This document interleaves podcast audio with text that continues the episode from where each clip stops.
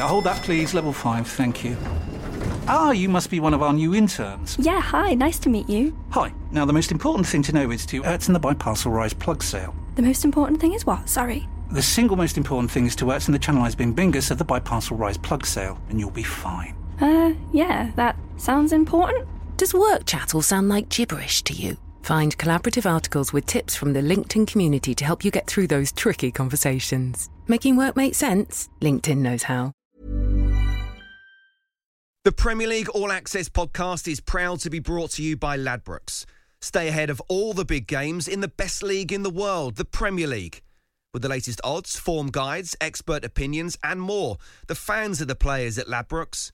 Are you in? Let's go. Play at ladbrokes.com 18 plus begambleaware.org.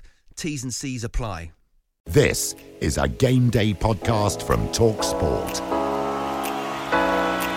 Hello, football friends. It's the return of the Game Day Premier League preview podcast from Talk Sport with me, Sam Matterface, Alex Crook, and the assistant editor of the Daily Mirror, Darren Lewis. Game Day brings you three big games on Saturday, including Manchester United versus Chelsea. Check this out. The Blues bring in Big Pete to cover for Kepa as Ole steadies United's wheel after readjusting their axle. Will there be a hammering at the London Stadium as Manchester City return to their favourite place to visit? Liverpool start life without Superman, and after a week where everyone has been talking about their sins in the Merseyside derby, Everton head to Saints. Plus, the Roy Hodgson derby and the rest of the previews, with all the messing around without actually really having an impact of PSG's number 10, the Game Day preview podcast from Talksport. This is Game Day. Well, a good week in the Champions League. Um, and with me to look ahead to the return of the Premier League are Darren Lewis from The Mirror, who promised to come armed with the correct pronunciation for West Ham's Big Bad Vlad. Have you got it for me? Yes, I have. Oh. It's Coufal. Coufal. Coufal. Sensational. Did you actually ask him? Yeah, that might be an idea actually. Although he, what he might do is give you the FIFA pronunciation, which I know it's the correct pronunciation, but I just can't bring myself because there are a couple of very, very good commentators on FIFA who give you the correct pronunciation for players like. Sorry, Bruno sorry, sorry, sorry. Is your, your research for finding this out for me going on FIFA? No, no, no, no, no. I'm saying that he may give you the pronounce the, the really correct pronunciation. Okay. Which is? You would then have to use all through the season. Coufal. Kulfal. All right, okay. All right, fine. Just as long as we know, that's great. Um, okay, and the, the man who said that he thought the Merseyside derby would be nil-nil, it's TalkSport transfer guru Alex Crook. You're right? I said there was a chance. Not one of my best predictions of the season. Uh, what do you think of the Champions League? I mean, I thought Manchester United played very well in Paris. Uh, Liverpool were a little bit lucky. Uh, Pep once again conceding before eventually turning on the star going forward, but they're missing Fernandinho. That's going to be a big miss, Darren, isn't it? Yeah, they are uh, because he's so versatile. He's so disciplined. He is a player, even though he's getting on in years. You can, we all know that Guardiola thinks a hell of a lot of him because of what he can do in his team. So they're going to have to find a way to cope without him uh, against a West Ham side that have really defied all the odds. Um, yeah, because when people looked, and I remember doing this show ahead of this run of fixtures, and everyone thought that they'd get ripped apart. And I think there is nobody listening to this right now who would disagree with that. Everybody looked at that run of fixtures on paper Yeah. and thought that they would end up in the bot. They would be in the bottom three by the end of it. To be fair, they look like a team that would be in the bottom three up until 81 minutes of that game against Tottenham Hotspur. Uh, but we'll get to West Ham in just a second because they form part of a big game day weekend with three massive games, including the Red Devils looking for a repeat of their blue murder. Rashford shoots towards the far corner and in. Oh, it's a brilliant finish from Marcus Rashford. Absolutely brilliant. We have had a couple of bad games so far in the league, but we're getting better and better. And it's fired low through the crowd, and Tammy Abraham will turn in the equaliser. Of course, we want to concede less. It'll always be something we work on as much as we do our attacking play. No one does football like we do football. Ooh, Manchester United versus Chelsea, a European Cup final from 2008 rerun, tight and tactical, or a one sided affair like the game between these two on the opening day of last season, where it wasn't actually one sided. But anyway, uh, three goals or more in each of the last three meetings between the two. I've got a feeling this might go the other way. Low scoring. What do we reckon, Crook? Ah, oh, the Matterface Crook derby. Um, I, have given up trying to predict Manchester United. To be honest, I didn't fancy them against Newcastle. I actually did, in a strange sort of way, against Paris Saint Germain. Even when I saw the team, and we had a message in our private WhatsApp group with a United pal of ours saying, "Look at that defence." And I did say I'm going to keep my own counsel because I just had a, a nagging suspicion that, that maybe PSG aren't perhaps the force that their front line suggests. And it was a tactical masterclass from Ole Gunnar Solskjaer. You have to give credit where it's due what does he do this weekend? I mean, how do you leave out Axel Tuanzebe after that performance in the French capital for a start? Low scoring, not with those two defences, surely. I thought Manchester United were absolutely superb in Paris. I did that game for Talksport with Andy Townsend. And, and from Manchester United's perspective, we do talk about so much about the need for a centre half, and, and the solution to all our problems is always let's go and buy someone who's really expensive and, and put him into the team. But ultimately, this is a kid who hasn't played for 10 months. He was well thought of under Jose Mourinho, he's hardly had any football. He came into the team and he was brilliant. He was absolutely brilliant. His positioning was excellent. His reading of the game was good. He's athletic. He can get back. He, he I mean, this is a team with Neymar and Mbappe in it, and they restricted them to one goal. It's got to be pretty impressive. And by the way, that goal came from Anthony Martial. so, I mean, is there any chance, Darren, that he could establish himself as possibly a partner for Lindelof or, or Maguire? It's interesting, isn't it? Manchester United have form for finding players in adversity. I remember Marcus Rashford against Midtjylland mm. when they had loads of injuries and somebody needed to step up, and he did, and he's never looked back since then. And I think Tuanzebe could well be a player. Listen, we did know about him beforehand, but he hadn't matured in quite the same way that he has now. And that performance was one that suggested to me that yes, he could well be one that stays in the side because of his mobility, his awareness, uh, his speed of thought as much as anything else, and his pace. And I think as far as United are concerned, what they need. You made the point about the performance against PSG, and both of you, you know, well done and everything, but that's gone. And the problem with Manchester United is they are a team you simply cannot trust. Mm-hmm. So they can pull off a, a fantastic result like that one in Paris, and then they could go and lose at the weekend and stink the place out. What they need to do, what Ole needs to do, is put together a run of five to 10 games. I'm not going to suddenly go completely the other way like I've seen on social media. Mm. Oh, all those one in the eye for all those people who said Solskjaer can't coach. It was brilliant in Paris last time, and then they fell away. What he needs to do is put together a run. This is the type of fixture that suits Ole Gunnar Solskjaer, isn't it? Because United tend to play better and get better results against the better teams. I also think it's a bit of a test of how far Frank Lampard has come since the start of last season because United and Solskjaer did seem to have the sign over his Chelsea last year. I know in the FA Cup semi final it was different, but Solskjaer overthought his tactics there, didn't pick the right team, didn't pick the right system. But well, the two Premier League games, well, didn't he, really? Yeah, and, and in the League Cup game, um, certainly United had the edge. So I, I, wonder, will that be in Frank Lampard's thinking? Will this be a, a game where he knows that in some ways he's seeking redemption for what happened on the opening day last season?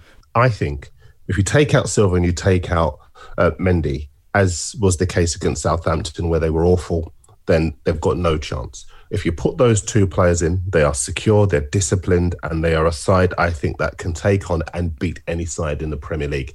I've got no compunction about going for Chelsea for this one. Well, Chelsea are a work in progress. Uh, I noticed that they're so desperate to, uh, to never have to use Kepa again that they registered a bloke who's been retired for 18 months in their Premier League squad just in case. Uh, but it's it's more than that. It's a tactical framework, isn't it? Uh, uh, with Chelsea, it's the protection that's given from the midfield. It's the it's the discipline by the forwards not to give sloppy balls away when you're high up the pitch and therefore exposing what is already a fragile defence. There was a couple of chances that Sevilla had during that game on, on Tuesday night, which on any other given day probably would have gone in. Mendy made an absolutely fantastic save, which I think has gone under the radar because he's going one way, his body's moving to the right, but the ball takes a deflection and goes to his left, and he's got a huge, huge palm on the ball, and he's managed to swat the ball high into the air and get it away, which is important. But he's been a bit lucky too. He, you know, he, he's come for things and moved in certain areas where you know, if it was Kepa in there, it would have flown in the net because that's just the guy's luck. Um, but look, they've they've got to go out and they've got to start winning games because they spent so much money on their attacking talent. They've got to start justifying that. They can't keep just sort of you know having one good day, one bad day, and then scoring three goals and letting three in at the other end. But Sam, they've been incredibly unlucky with injuries because I think if Mendy was fit, they'd have won that game last Saturday five or six nil. Uh, I was at Palace last year where Chelsea went two up, Kepa lets one in, and then suddenly that uncertainty transmits itself to the rest of the Yeah. side. And I think that's what Kepa does when he plays. I think that's what Christensen does when he plays too. And I think when I, I was actually really, I thought and I'm probably in a minority of one, but the result against Sevilla, I thought was a very, very significant result because I think that's put calm back into the camp. I think that there is no longer that uncertainty. We've got a hell of a long way to go, and people are saying that whether they, they will or won't win the Oh, Champions it's League. far too early. Lunacy. Far too early. Bottom line is they needed to calm things down, Yeah. and those guys provide that security. Kepa concedes that goal you're talking about. If Uh, all know, day long. Well, it was a shot on target. Of course he would have done. and then there are shambles. But those sloppy errors in midfield and in other areas of the pitch come about because the protection isn't there at the back, the security isn't there. Yeah. If Mendy plays, they'll be fine. I think Kante needs to play as a holding midfield player and give the man the job who statistically makes the tackles that uh, that other players don't. Play Pulisic on the left hand side. He's not a right sided player. Keep it simple, and if that upsets one or two, I'm sorry. That's just management. That's the the way it is. Um, by the way, has anyone heard from Mason Greenwood? Um, I mean, he's got timekeeping skills of Darren Lewis, apparently. I, I think this needs to be a watershed moment, doesn't it, for, for Mason Greenwood? If, if it is true um, that the reason that he has not been in the team of late is because of bad timekeeping, that's unforgivable, really. You know, this is a, a, a kid who's been given a massive opportunity at one of the biggest football clubs in Europe. He's obviously made the high profile mistake when he was at England. You, you would think he would be desperate to redeem himself keep his nose clean and and get back in his manager's good books, not just at club level, but in the eyes of Gareth Southgate as well. I mean, you have to wonder if he's picking up the papers this morning. What will he be thinking when it comes to picking a squad for the next round of internationals? So somebody there, and this is where it comes down to leadership and, and character in the dressing room. Someone needs to get hold of Mason Greenwood, give him a shake, and say, "Come on, lad. You know, you you are messing about with your career here." I mean, can you imagine if Roy Keane was still in that dressing room, how he would react to a situation like this? Yeah, I, I almost wonder if we have to be careful not to be old men about this, you know, because. And I only say that. Uh, listen, I was laughing before, but it clearly is no laughing matter. And you make important points there. To be fair, uh, but I just think that there, are, I, I see lots of examples of players who, early in their careers, don't quite get it. You know, we rave about Frank Lampard and what a consummate professional he is. I remember Frank Lampard on his summer holidays with Rio Ferdinand and a couple of the boys hmm. doing a few bits and pieces, and his dad famously joking about wanting to see his holiday snaps in a press conference afterwards. Uh, you know, I remember some things that went on in the early days involving some celebrated players in our industry. So, and and they managed to put them, put it behind them, and move on. Well, that's the key, the isn't it? And that's what I think what Crook is saying. It's got to be a watershed moment now. That's it Yeah. now. You've had you've had you've had a couple of free hits. Now it's time to crack on and, and concentrate on your career because you can you can go one of two ways here, can't you? You can either be, go on and be Frank Lampard, Steven Gerrard, Rio Ferdinand, or you can become Ravel Morrison. Yeah, but you won't become Frank Lampard, Steven Gerrard, or Rio Ferdinand if you are crushed by the unforgiving weight of social media, podcasts, press. You know, we we, Totally. we all go as though we are detached, but we have a part to play in the development of these players because we need to understand that people make mistakes, um, and. I I think just as last week I was saying, you know, Maguire needs understanding rather than being mullered. I, I think this is a young boy who clearly is. Crook's absolutely right. He's making mistakes. I agree even with you, Sam. He is making mistakes. But what we probably need is to give him understanding rather than to kill him uh, and then make him make things even more difficult for him. Yeah, hold that, please. Level 5, thank you. Ah, you must be one of our new interns. Yeah, hi, nice to meet you. Hi. Now, the most important thing to know is to Ertzen the Biparcel Rise plug sale. The most important thing is what? Sorry. The single most important thing is to Ertzen the Channelized Bing Bingus of the Biparcel Rise plug sale, and you'll be fine. Uh, yeah, that sounds important. Does work chat all sound like gibberish to you? Find collaborative articles with tips from the LinkedIn community to help you get through those tricky conversations. Making work make sense? LinkedIn knows how. Normally, being a little extra might be a bit much, but not when it comes to healthcare. That's why United Healthcare's Health Protector Guard fixed indemnity insurance plans, underwritten by Golden Rule Insurance Company, supplement your primary plan so you manage out of pocket costs. Learn more at uh1.com. The Premier League All Access podcast is proud to be brought to you by Ladbrokes. There's a lot more to those 90 minutes than what goes down on the pitch. With the latest odds, form guides, and expert opinions, you'll know the score with Ladbrokes. Odds update on Talk Sport with Ladbrokes. Are you in? Let's go. Play at ladbrokes.com, 18 plus, begambleaware.org. T's and C's apply. Comes out to Lanzini. Oh! It's an equaliser. It's stoppage time for West Ham United. We don't need any recognition because we've got a big job to do. We know that. But I think we're improving and I think we're getting better. The chance for Sterling and Manchester City have taken the lead. If they want to be in for a chance of winning the Premier League this year, I feel Manchester City need to win this game. We are still away from a little bit away from what we have to do. Let's turn our attention to West Ham versus Manchester City at 12:30 live on Talk Sport on Saturday. And the Hammers became history makers on Sunday when they sent Mourinho into meltdown. Now they have to raise themselves again. But Darren, they're getting used to that, aren't they? Because this is a team that did the double over Chelsea last year, four points from Manchester United last year. They've already beaten Leicester this season. But City should be way too strong, shouldn't they? They should be. They've got the quality. I look at West Ham and I see a belief in West Ham that people didn't think they had. And they've got a defensive strength about them. And even when that defense does have an off day, as they did against Spurs, they find a way to come back. And I think this could be a special season for West Ham. Mm, I. Vlad Coufal, he gives that grit, that determination, that still, that thrust. Um, they're showing personality as well, aren't they? Uh, but this is over and above a normal opponent. Manchester City have won every trip to the London Stadium, Crook scoring 22 goals in the process. Are we about to see the uh, goals flow again? it's not an ordinary opponent, and obviously they do have sprinklings of stardust in, in De Bruyne and, and Sterling and Aguero. But are we judging Manchester City on their previous high standards or on the Manchester City that we've seen this season? Because I watched a lot of that game against Porto in midweek, albeit I had the Bournemouth Cardiff game on the main screen. I knew my priorities, but it, looked like a scratchy performance again from Pep Guardiola's side against a, a far from vintage Porto team. I, I feel like he's still with the new signings trying to work out exactly what his best team is this season. Um, I don't think they're necessarily creating the plethora of attacking chances that they have um, under their old guys. So I, I don't know if this is as intimidating a prospect as it would have been in previous years. Yeah, I agree. I, I don't think, given the results that they've had against Spurs, they've had against Leicester, they've had against uh, Wolves as well. I think West Ham now look at this and think, what have we got to be afraid of? We, there is nothing to be afraid of here. They're coming to our place. In fact, around about this time last year, I watched as West Ham beat Manchester United when a lot of people expected United to win.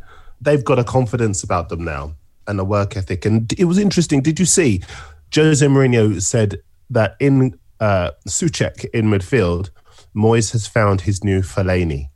And he's right. He's good in the air, defensively strong, gives that protection for the back four, but can get forward as well. I like him as a player. I think West Ham are going to do well. He's a great player. I tell you what, though, they should be frightened of Raheem Sterling playing well. Uh, he's been involved in each of City's last five goals. And with injuries and troubles elsewhere, he, he, he really is a fantastic asset. He's very rarely injured. He plays in most games. England certainly missed him during the international break just gone. And he got a hat trick at the London Stadium last season. I was there on the opening day of the campaign, and he was magnificent in that match. Right, will we get our first look at Said Benrahma? Um, I think he'll be in the squad. Um, I would be surprised if he was in the starting lineup. I think, um, you know, certainly going forward, it will be difficult for David Moyes to take anybody out of that West Ham team at the moment. I'm keen to go back to Darren's point, actually, about it being a special season for West Ham. What would constitute a special season as far as West Ham are concerned? Is it getting the odd result uh, against one of the big boys, or do you think that they could genuinely mount a European challenge, which a couple of weeks ago would have seemed highly unlikely? I think they could um, push into the top six I, I think maybe top eight at the very least. In Antonio, they've got a guy who can hold the ball up superbly, bring other people into the plays, very intelligent with the way that he leads the line. And he sets a standard too for Sebastian Haller, who has been doing well in the cup competitions, even though he's had limited minutes. I think that the first 11 have set a standard to the other players around them. And so, yeah, I think that outside of this run of fixtures, which are very difficult, the real test it will be when they come up against sides of similar ability, if you like. Uh, and, and if they can do well in those games, then yeah, I think. And remember, they did it. Remember when Payet was there, and Payet they they were nudging the Champions League places for goodness sake, and they had some really bad decisions in that season that went against them but and they ended up finishing out of those places. But there's no reason why they couldn't finish in the top six, seven this we, season. We get so excited about teams finishing in the top six and blah blah blah blah. But if you go back through the history of the Premier League, and I went, I did it yesterday. I, this is how sad I am. I wrote down the top the top four uh, for the, from the last ten seasons, and there's seven teams that have managed to get into that, and six of them have done it consistently, and one team had to win the league to break into it. So the top six always make up the top four, and it's very rare that anybody else creeps into that into that zone. You get the odd one here and there, but it really is, especially the top four, the preserve of those top six. Right, let's yeah, move on. Sam, well, well, well, when did it, when did it last happen? I was saying about West Ham. Last happened in 2015. So by that law of averages, I mean, I getting into the top six. They were, they were flirting with the top four in 2015. That's what I'm but saying. They didn't make it, did they? They didn't make it, but I'm saying they'll be thereabouts. I'm not saying they're going to make the top four. They're not going to get in the top four. Come Absolutely on, Darren. the top four. I'm not saying they're going to get in the top four, but I'm saying a special season for West Ham is certainly one where they're looking around about the top six, seven. All right. Okay. Well, let's see. Uh, let's move behind the paywall. Uh, the next section will cost you 500 bitcoins, uh, but the production will be basic. Please pay. Low cross into the centre. Sadio Mane is there, six yards out to slam Liverpool in front. I think there was a collision between Jordan Pickford and Virgil van Dijk. Why should I think that the boys cannot deal with a bitter situation. Billy Sharp, right footed, smashes it into the net, and Sheffield United are back on level terms at Bramall Lane. We understand the quality of the opposition and the ruthlessness of the Premier League, but it's not been a good start by us. Luckily, Liverpool versus Sheffield United, 8 pm on Saturday, is live and free on Talk Sport. Uh, and life without Virgil van Dijk started in midweek in Amsterdam, and as we thought would happen, um, Jurgen Klopp very quickly redeployed Fabinho into the back four.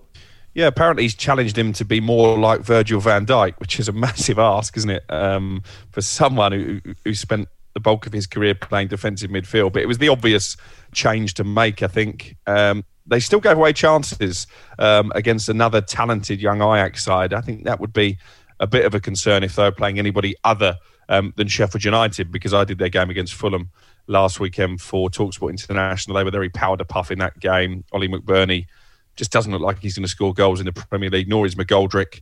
I, I guess the uh, the question there is can Rhian Brewster uh, make an impact against his former club. That's an interesting narrative. But even without Virgil van Dijk, I think Liverpool will have enough to to swat Sheffield United aside at the start of what I think is going to be a very difficult season for Chris Wilder's men.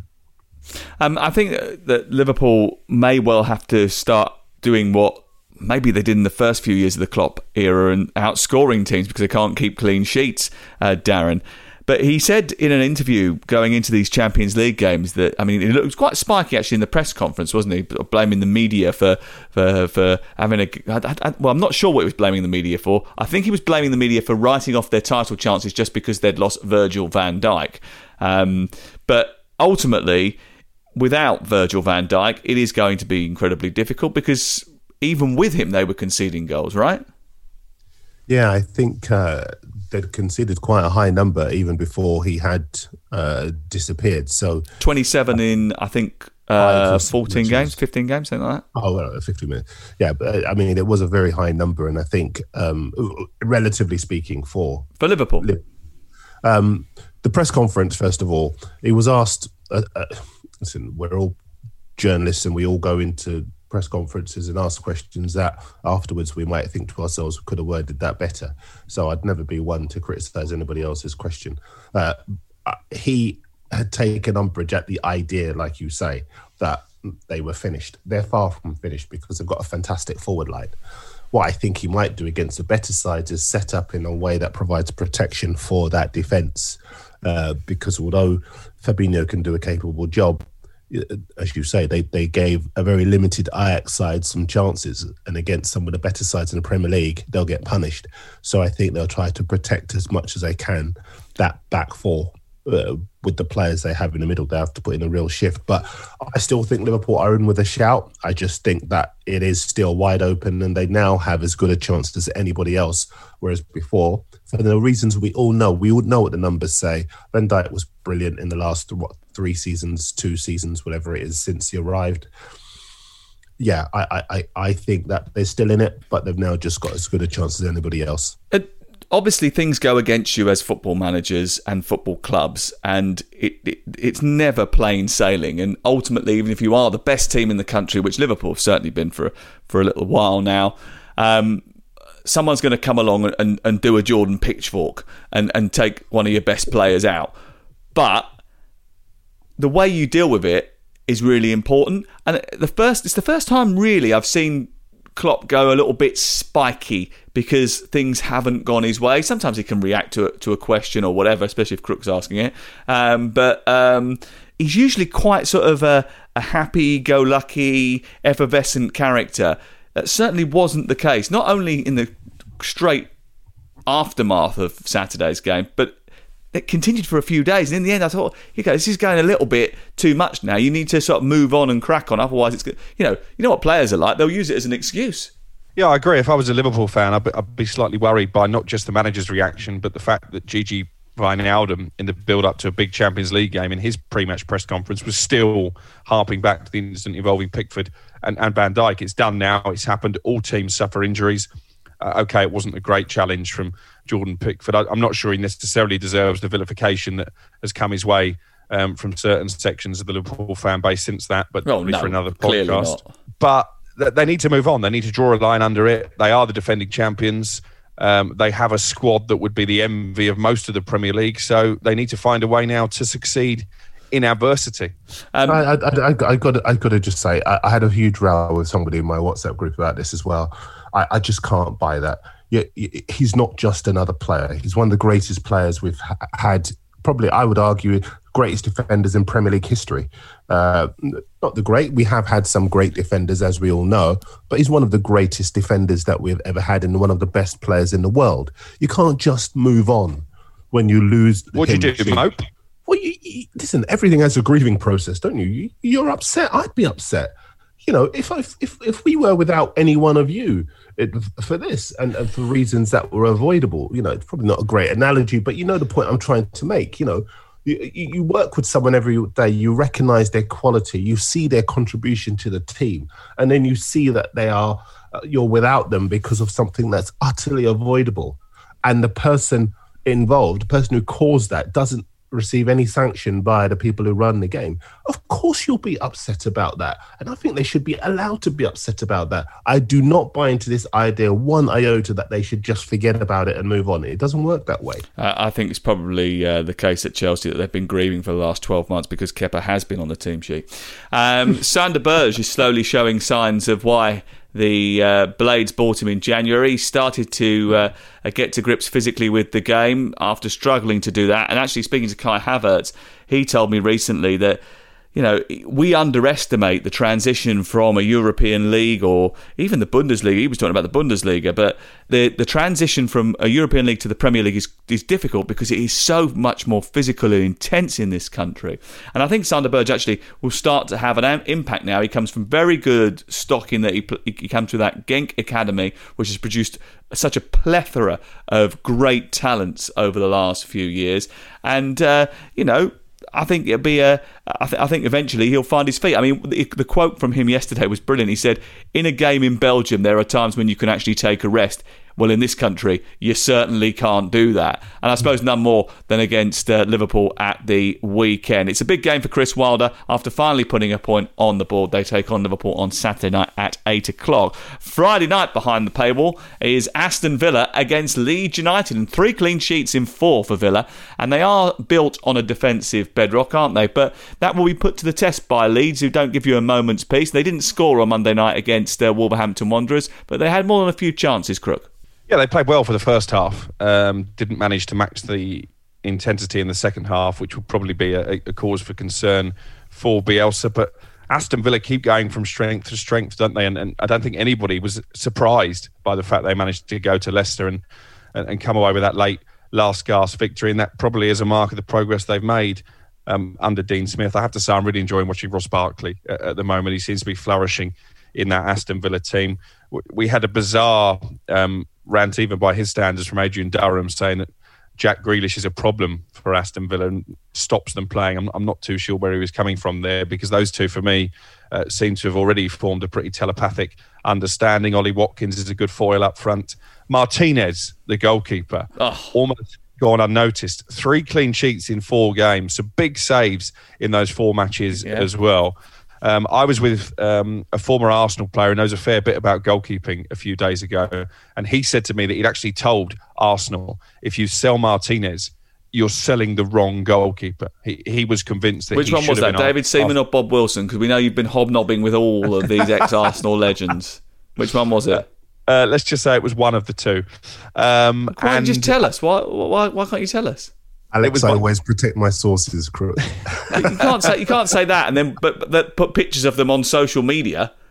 It, it was Bob Wilson who, who is a big fan of, of, of Martinez, not just for the saves that he makes. He actually said that you know when it comes to shot stopping, Leno is probably on par. Yeah. Is more the way that Martinez commands the penalty area and is a bit of a, a throwback goalkeeper, and that he isn't afraid to put his body on the line and, and, and punch anything that comes his way. I'm reading a book at the moment about a journalist who goes to jail for protecting his sources. That certainly wouldn't be Crook, would it, Darren? It'd be straight out say, there. Judge, Alex, Judge, you may fold under questioning. this is his name. Yeah, go and get him. Yeah, no, it's no problem. oh dear. He wouldn't even protect his ketchup, let alone any other sauce. Um, there, there are still more uh, away wins than home wins in this league so far this season. Um, could Leeds be the first to dent Aston Villa's 100% record, Darren? No, not. I, I think Villa, again, they're another side where the clean sheets for me are probably as vital as the win uh, because last season they couldn't defend at all. And this season, there's a lot more discipline about them. There's a lot more quality in the side in front of the defenders, but also in that defense um, and in goal. It's so we underestimate the value of a goalkeeper who knows what he's doing. Some people don't because. Well, no, indeed, not you Chelsea fans. But you know, you look at Emi Martinez. Listen, Reina wasn't that bad, but clearly he's getting on in years. Martinez did the authority, the command he has, um, the alertness, the focus, and he just transmits itself to that back four. He organises them so well, and I think for Villa, the clean sheets, as I say, are an indication of the direction that they're going in. I don't think Leeds are going to go there and win. I saw them lose to Aston Villa the other day. I think that on occasion Leeds can be too enterprising. They entertain absolutely, but sometimes you've got to keep it a little bit tighter than they did against Wolves. And I think that the way that Aston Villa play, I think they'll find some chinks in that defensive armour. And it's all to do with um, Lazio. It's all to do with Lazio.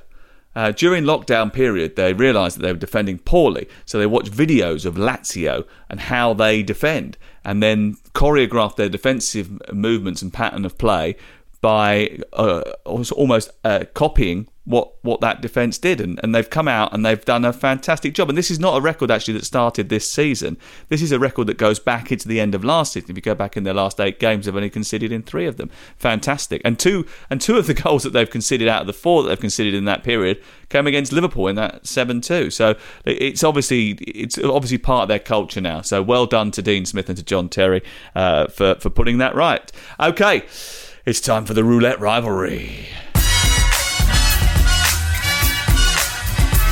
What a massive day it is as far as football is concerned. Blockbuster Saturday on Talk Sport. And West Ham lead with their first serious attack. And it's Michail Antonio. The chance for Sterling and Manchester City have taken the lead. Raheem Sterling midway through the first half. Oh, outstanding finish from Marcus Rashford. And Manchester United cutting loose here. Werner comes forward and Havertz with a tap in. And Chelsea lead again. Comes back to Salah, who shoots on the volley after a poor clearance from Mina. And he scores his 100th Liverpool goal. McGoldrick reacts and smashes the ball home. And all three points are going to Sheffield United. Now, Lucy, our esteemed producer, is here to navigate our way through three fixtures we haven't touched on yet in Roulette Rivalry. Yes. Lucy, how are you? Okay? Yeah, I'm good, sir. Lucy, I'm pleased that you could make it because I understand that um, from now on you're going to have uh, more commitments, aren't you? Haven't you got a haven't you got a, a new a new puppy or you're getting a new puppy? Yeah, I'm picking up a new puppy in uh, five weeks. Oh, right, okay. Already s- decided on a name as well. So that was quick. Yeah, You haven't got it, but what if it, what, what if you look at it and it, it doesn't look like the name that you've chosen? Well, I've already looked at it. I've already held it. Have you? When I selected it, yeah. All right. She sent us a video of her I sent you it. a video, yeah. Shows how much you care, Sam. You sent us a video, did you really? Yeah. It's not much bigger than you, Sam. What the puppy? Yeah. Yeah, I can hold it in my hands, so it's about similar. Similar size, yeah.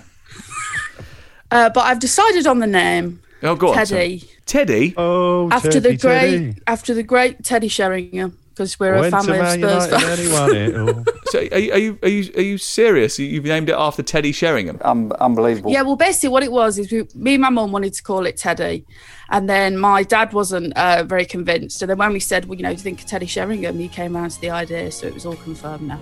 Is that slightly appropriate, seeing as Teddy in his day was a bit of a dog? I'm not going to comment on that. Um, unbelievable. And they called it puppy love. Oh, I guess they'll never know. Anyway, as much as I've enjoyed the canine chat, um, let's uh, pick out three games of top pedigree. Right, let's start with you, Darren. Ooh. And I Doesn't will usually go you. first, does he? Well, you've got to mix it up sometimes, haven't you? Yeah. He's never here first, is he? Oh. Oh, I was here before you two weeks ago. I was here before you two weeks ago. Well done. This is episode 27. Darren Mason Greenwood Lewis. wait, wait, wait, wait, hang on, hang on a minute, hang on. This is episode 27. Yeah, since you oh, joined us. Okay, I'm just saying that two weeks ago I was here before you. Crack on. Right, I'm going to give you Southampton v Everton, and your time starts now. I can't see anything other than an Everton win in this game. The team are playing well, the strikers are playing well. Um, okay, no Richarlison, bad boy last weekend with that tackle against Thiago. But I think, as far as Everton are concerned, Dominic Calvert Lewin just cannot stop scoring. And I can't see a, a very static Southampton side. I watched them last week play against uh, Chelsea. Timo Werner ripped them to shreds. I can see Dominic Calvert Lewin doing the same thing. Aerially, they'll be okay, but on the deck, I think he'll have too many guns for them, and I think James Rodriguez will play his way through them. Everton all day long for me to get the three points and to stay at the top of the Premier League and to continue what has been an outstanding start to the season. Well done. A done. little bit disrespectful to King Ralph, I thought. Yeah, I mean, Mm, I don't know. I saw, listen, the Jannik Vestergaard looked like a piece of meat with eyes last weekend when um, Timo Werner went past him. It was just embarrassing. Rolled him, went away from him, slotted the ball in, and Vestergaard was still wondering which way he'd gone. a very big slab of meat. I mean, he's nearly Well, two indeed. metres tall. Uh, ne- what's next? Right, let's go with you, Sam. Okay. I'm going to give you Wolves v Newcastle. And your time starts now. Um, okay, I don't understand first of all how this is the live Sunday offering, right? How is this on at 4:30 on a Sunday? Well, actually, maybe I do because what they want you to do is pay for Arsenal Leicester at 7:15, and that that in any other normal circumstances, that game would be the game that was on at four o'clock. For some reason, Wolves against Newcastle is on. Hmm. Newcastle aren't a great team, but they aren't as bad as the anti-Steve Bruce brigade say, but they're not as good as the, the, the people that say that Steve Bruce is a genius. They don't create that many chances. They were well beaten last week uh, by Manchester United, and Wolves, who, who won't go at them like Manchester United did, will certainly create chances. Wolves Stop. themselves. You did really well there at talking for 40 seconds about a game other than the match that she gave I, you. I thought so too. He, conf- he confused me a bit there. Is there a stewards' inquiry on that one? Well, I was I was asked to talk about Wolves Newcastle, and that was that. That's the story for me. Why are you talking about Arsenal or Leicester? Because that's the story. You know, why is that game not on on Sunday afternoon when Wolves Newcastle is? I think the stewards might need to take a look at that one. Ah. It's just like Crook when he doesn't know what to say and he goes, Really looking forward to this one.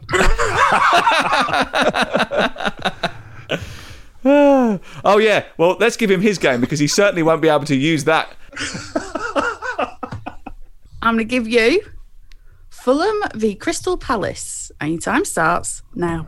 Yeah, I'm not really looking forward to this one. I've got to be honest. Um, as Sam alluded to in the intro, this is the, the Roy Hodgson derby. Hodgson obviously had a great time at Fulham, uh, took them to a European final.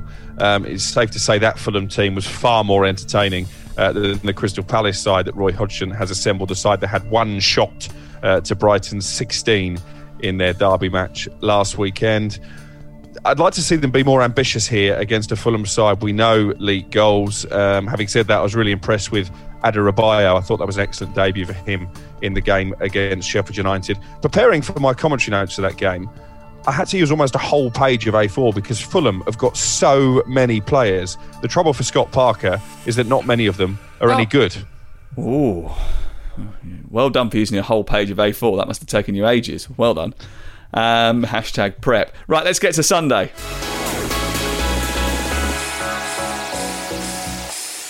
Arsenal versus Leicester is Sunday night at 7.15. Now, shall we pick up on the pay-per-view thing here? Because am I wrong? And I know you sort of took the mickey out of me in the last uh, part of the programme, but am I wrong in assuming that this game would normally have been picked for one of the broadcast slots? I mean, if, even if we're going for Monday night, it, it, it trumps Tottenham Burnley.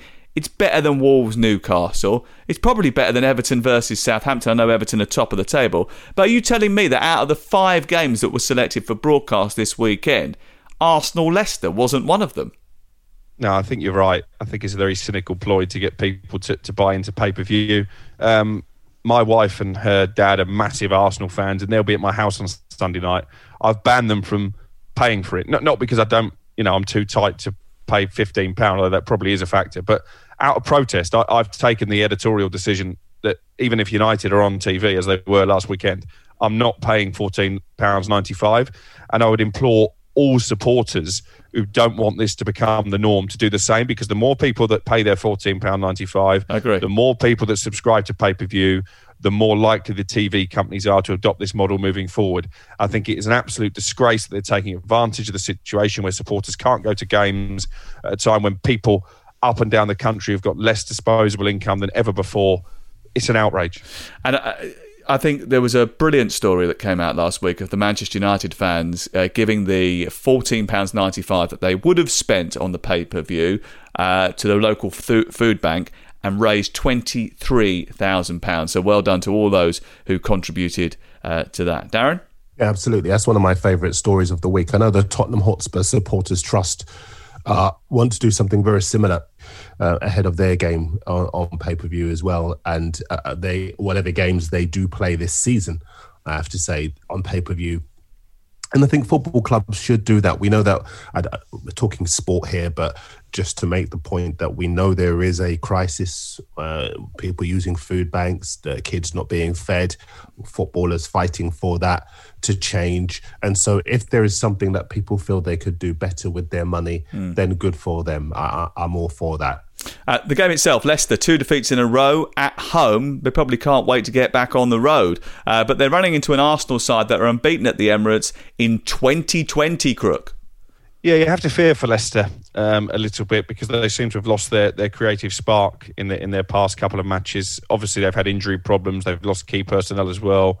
Um, they started the season in expert fashion, but it looks like they're going to struggle to maintain that. Having said that, Arsenal themselves are going through a bit of a transitional period in, in terms, certainly the form of Aubameyang, and I apply the same comments to Arteta that I applied to Guardiola. I think he's still trying to work out um, what his best team is. He's still trying to work out the Aubameyang Lacazette conundrum. For me, if you've got two players of that quality, you have to find a way to deploy them in the same team. It doesn't tend to play them together, certainly against the elite sides. Whether Leicester fit into that category is is open to debate. And I think they might both start this weekend and, and it will be a, a, a, full Premier League debut, I would imagine, as well for Thomas Partey. So that's an extra dynamic for the Arsenal supporters. Uh, Leicester lost Harry Maguire. Nobody really noticed, uh, but they've quickly noticed the absence of Çağlar Söyüncü, Darren. It, he's out for some time. And the thing is, even before his injury, Leicester don't seem to be the side that did so well to maneuver themselves into second in the table last season.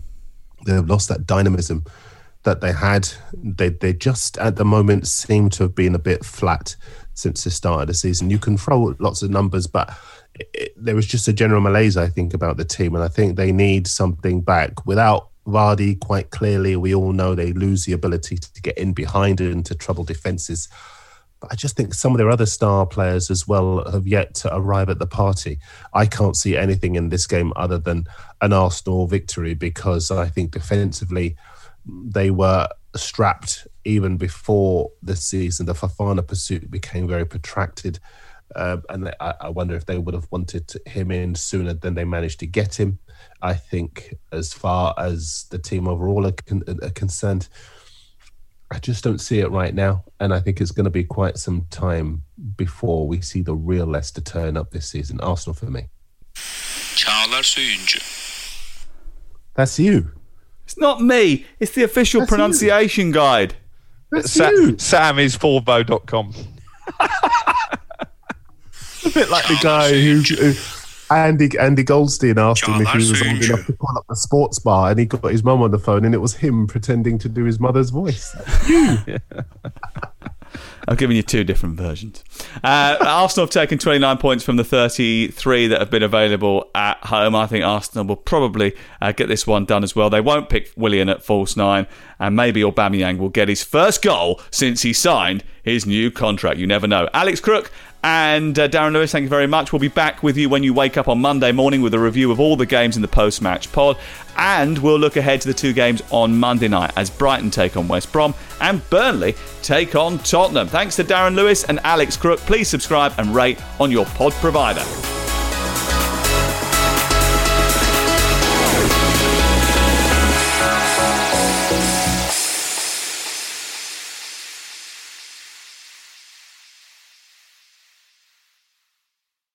The Premier League All Access podcast is proud to be brought to you by Ladbrokes. The latest odds, we set them. Form guides, we've got them. Expert opinions, we share them. The best fans in the world deserve the best. Be matchday ready before the whistle blows with Ladbrokes. Odds update on Talk Sport with Ladbrokes. Are you in? Let's go. Play at ladbrokes.com. 18 plus. BeGambleAware.org. T's and C's apply. Hold that, please. Level 5, thank you. Ah, you must be one of our new interns. Yeah, hi, nice to meet you. Hi. Now, the most important thing to know is to Ertzen the Biparcel Rise plug sale. The most important thing is what? Sorry. The single most important thing is to Ertzen the Channelized Bin Bingus of the Biparcel Rise plug sale, and you'll be fine. Uh, yeah, that sounds important. Does work chat all sound like gibberish to you? Find collaborative articles with tips from the LinkedIn community to help you get through those tricky conversations. Making work make sense? LinkedIn knows how.